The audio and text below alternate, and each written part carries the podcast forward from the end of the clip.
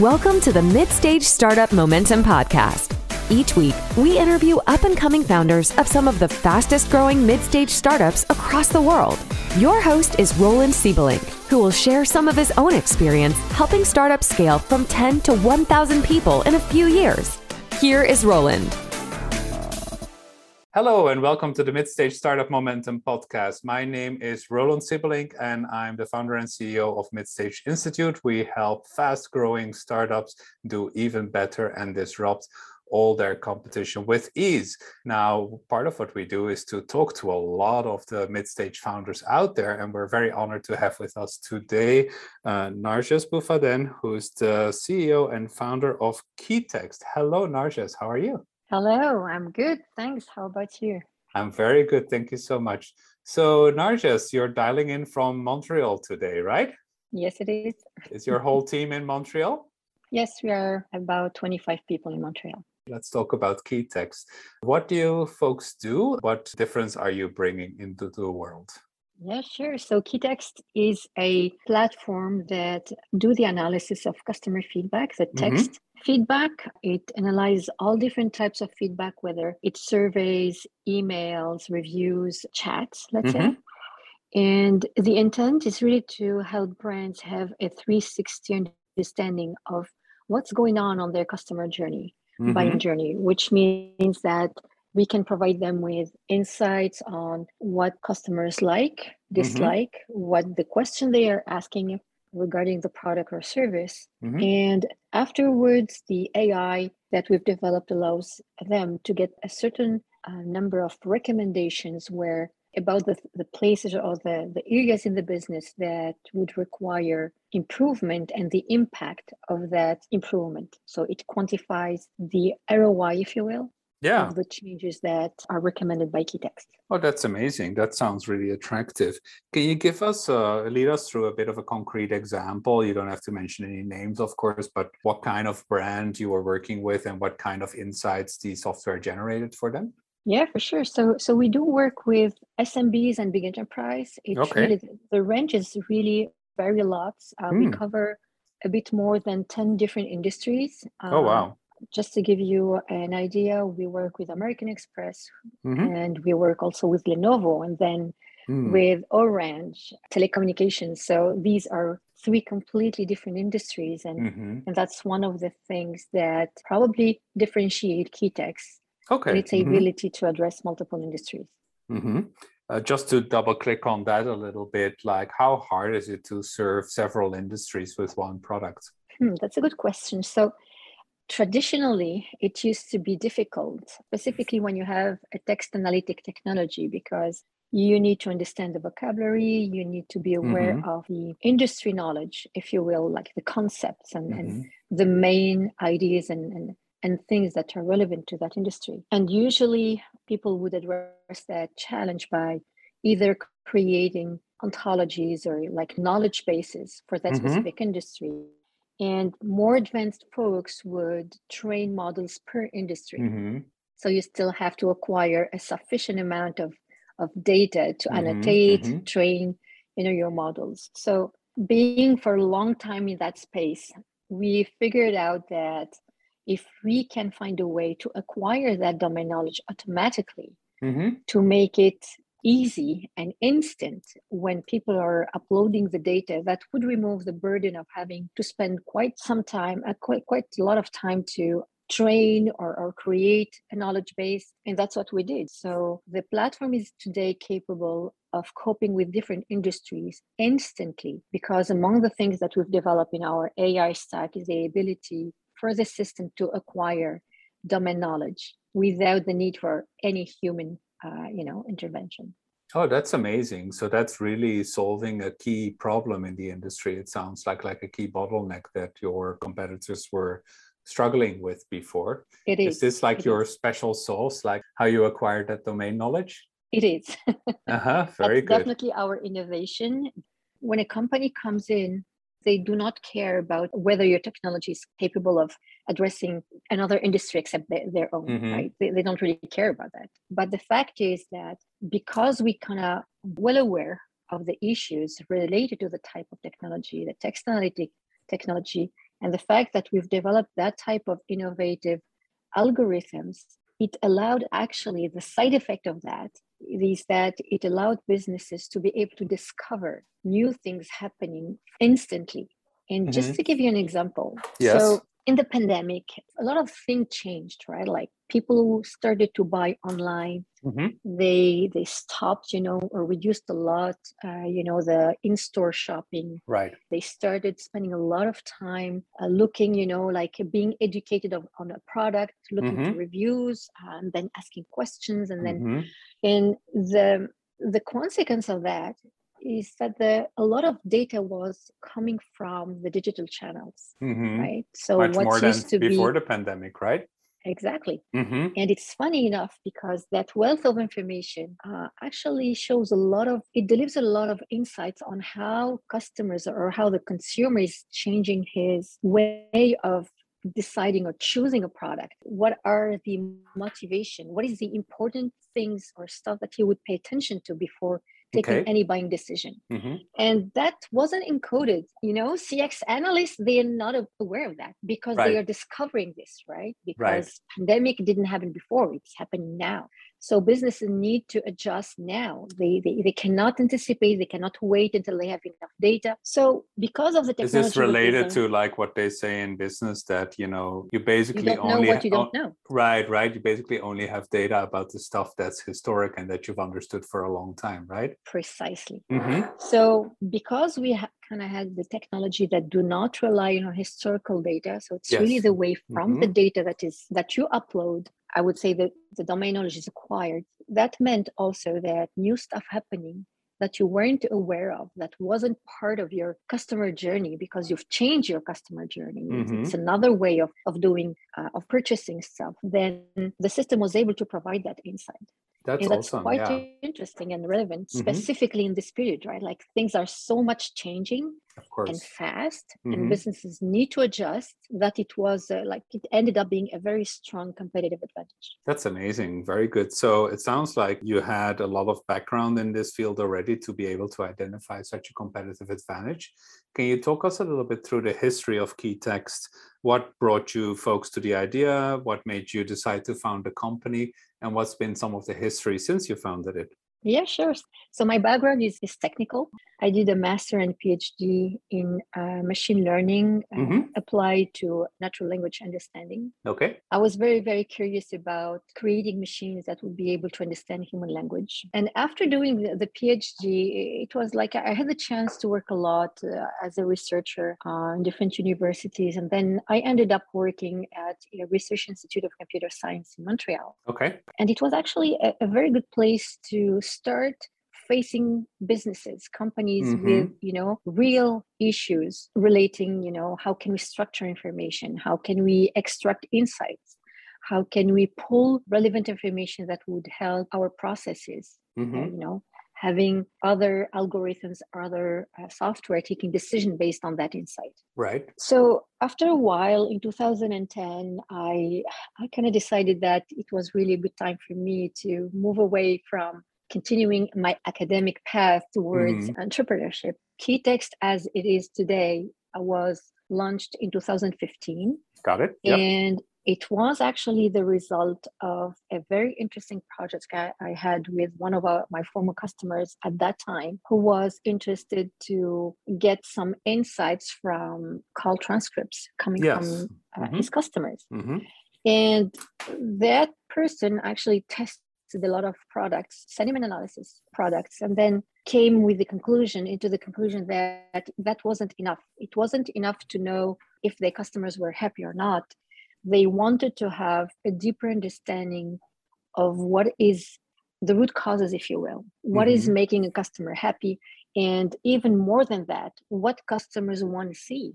Yes. What are their questions? What are what are their suggestions? So mm-hmm it was really an opportunity for me to develop a prototype and it was such a success that we ended up and the market was really great also we ended up switching like pivoting the company and moving away from custom development to create the product keytext today mm-hmm. that you can see and, and that product evolved like we started having more and more customers and having much more data to work with. And we ended up uh, providing this software today that addresses a broad, uh, you know, spectrum of type of feedbacks.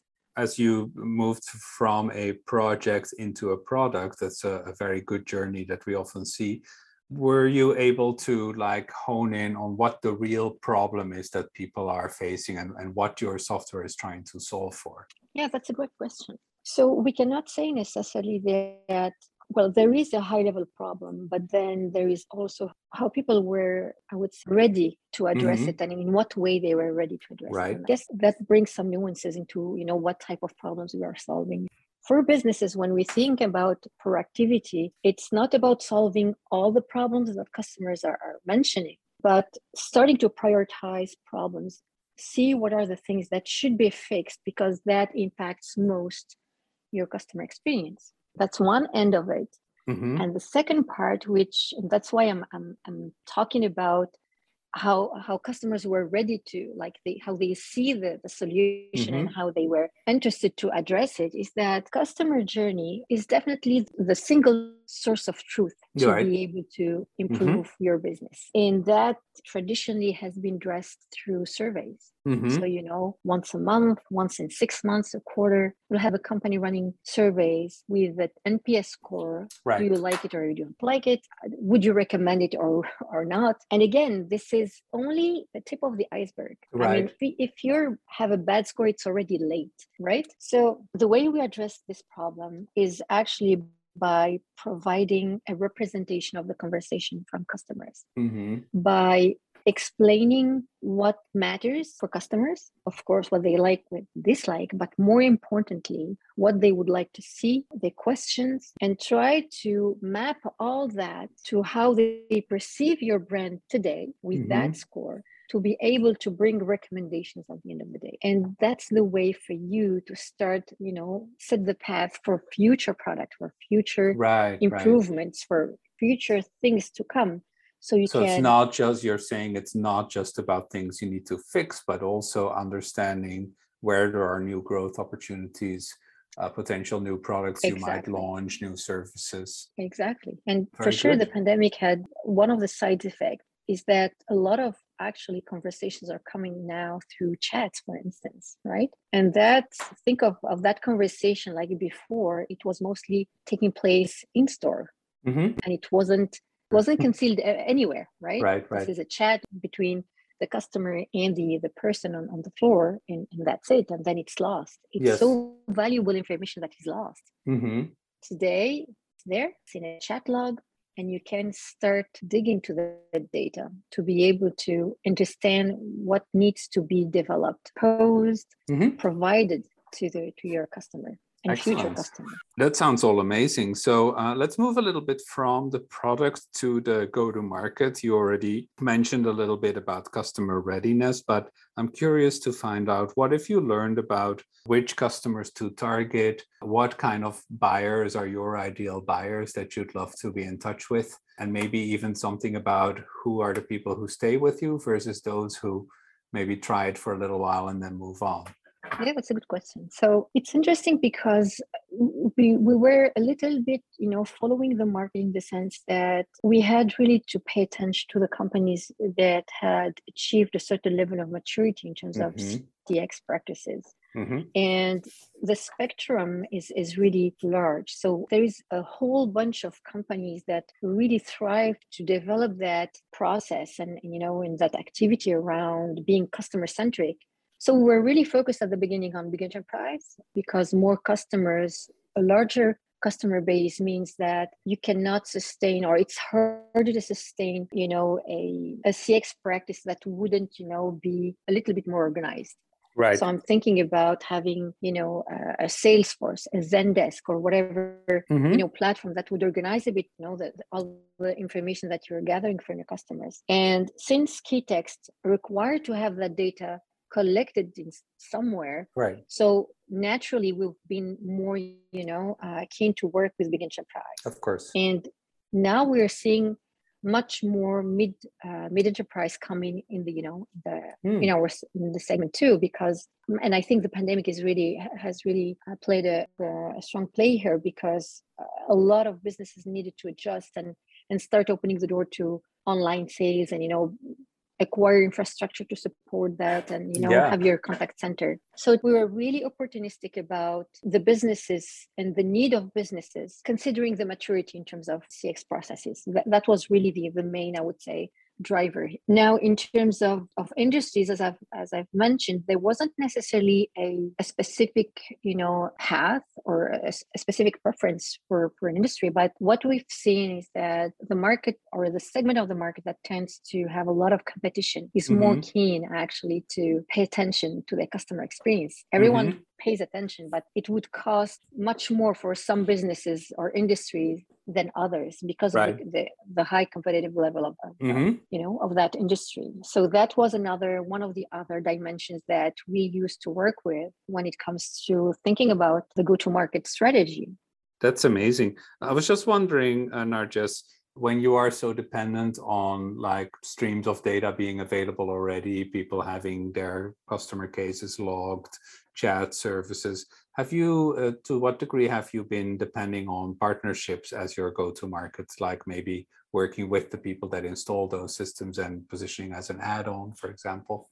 That's a great question. So, so we were very well aware of, of the position of Keytext as an add-on. Yeah. And one of the early strategies was actually to partner with survey platforms. And we, Mhm. we do have three partnerships going on. And Hmm. then in a more proactive way, we started to position Keytext in different marketplaces. hmm So SurveyMonkey Marketplace, Zendesk Marketplace, uh, Right. wherever we could position Keytext as a solution that would connect easily, seamlessly.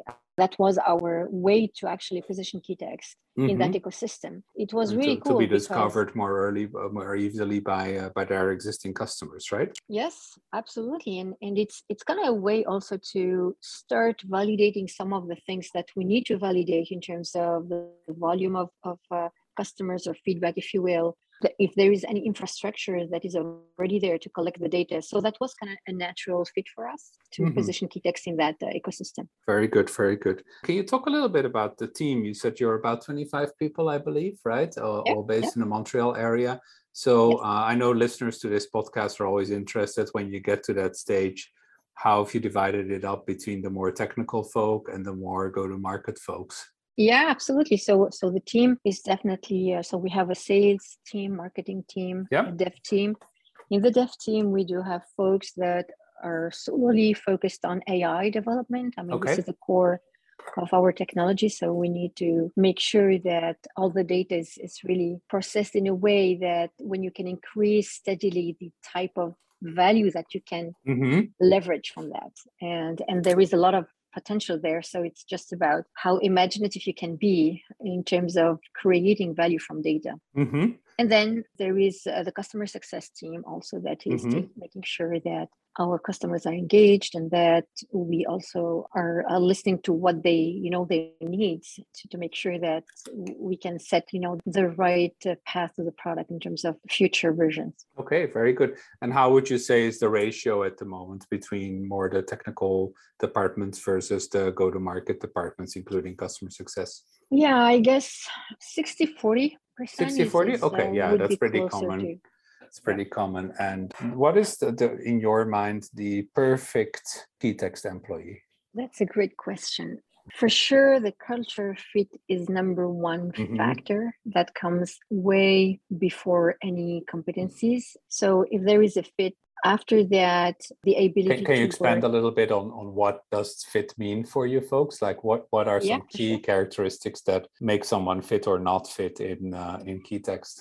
Absolutely. So one of the things that we really value a lot is the ability to communicate Mm-hmm. to be able to share thoughts and be open-minded about other thoughts Okay, so yeah. uh, right it's a community of, at the end of the Mhm. day and uh, we want to make sure that i mean the, the best thing we can get from people is when those folks are safe feel Yes. listened to feel Mhm. respected and appreciated Mhm. and that's a collective effort starting of course from the management but going towards also members Mhm. team that's definitely one of the important things that we cherish a lot we that's something that we ask right from the beginning mm-hmm. and you can see that when you are conducting you know an interview and you, a discussion with a, with a potential future employee and then for sure as a, being a woman it's really important for me to try to get as much you know representation feminine representation in the team. Mm-hmm, so uh, of course we're technical folks. It's not necessarily easy but so far we've been lucky. We have an amazing reputation here in montreal when it comes to you know supporting women making sure that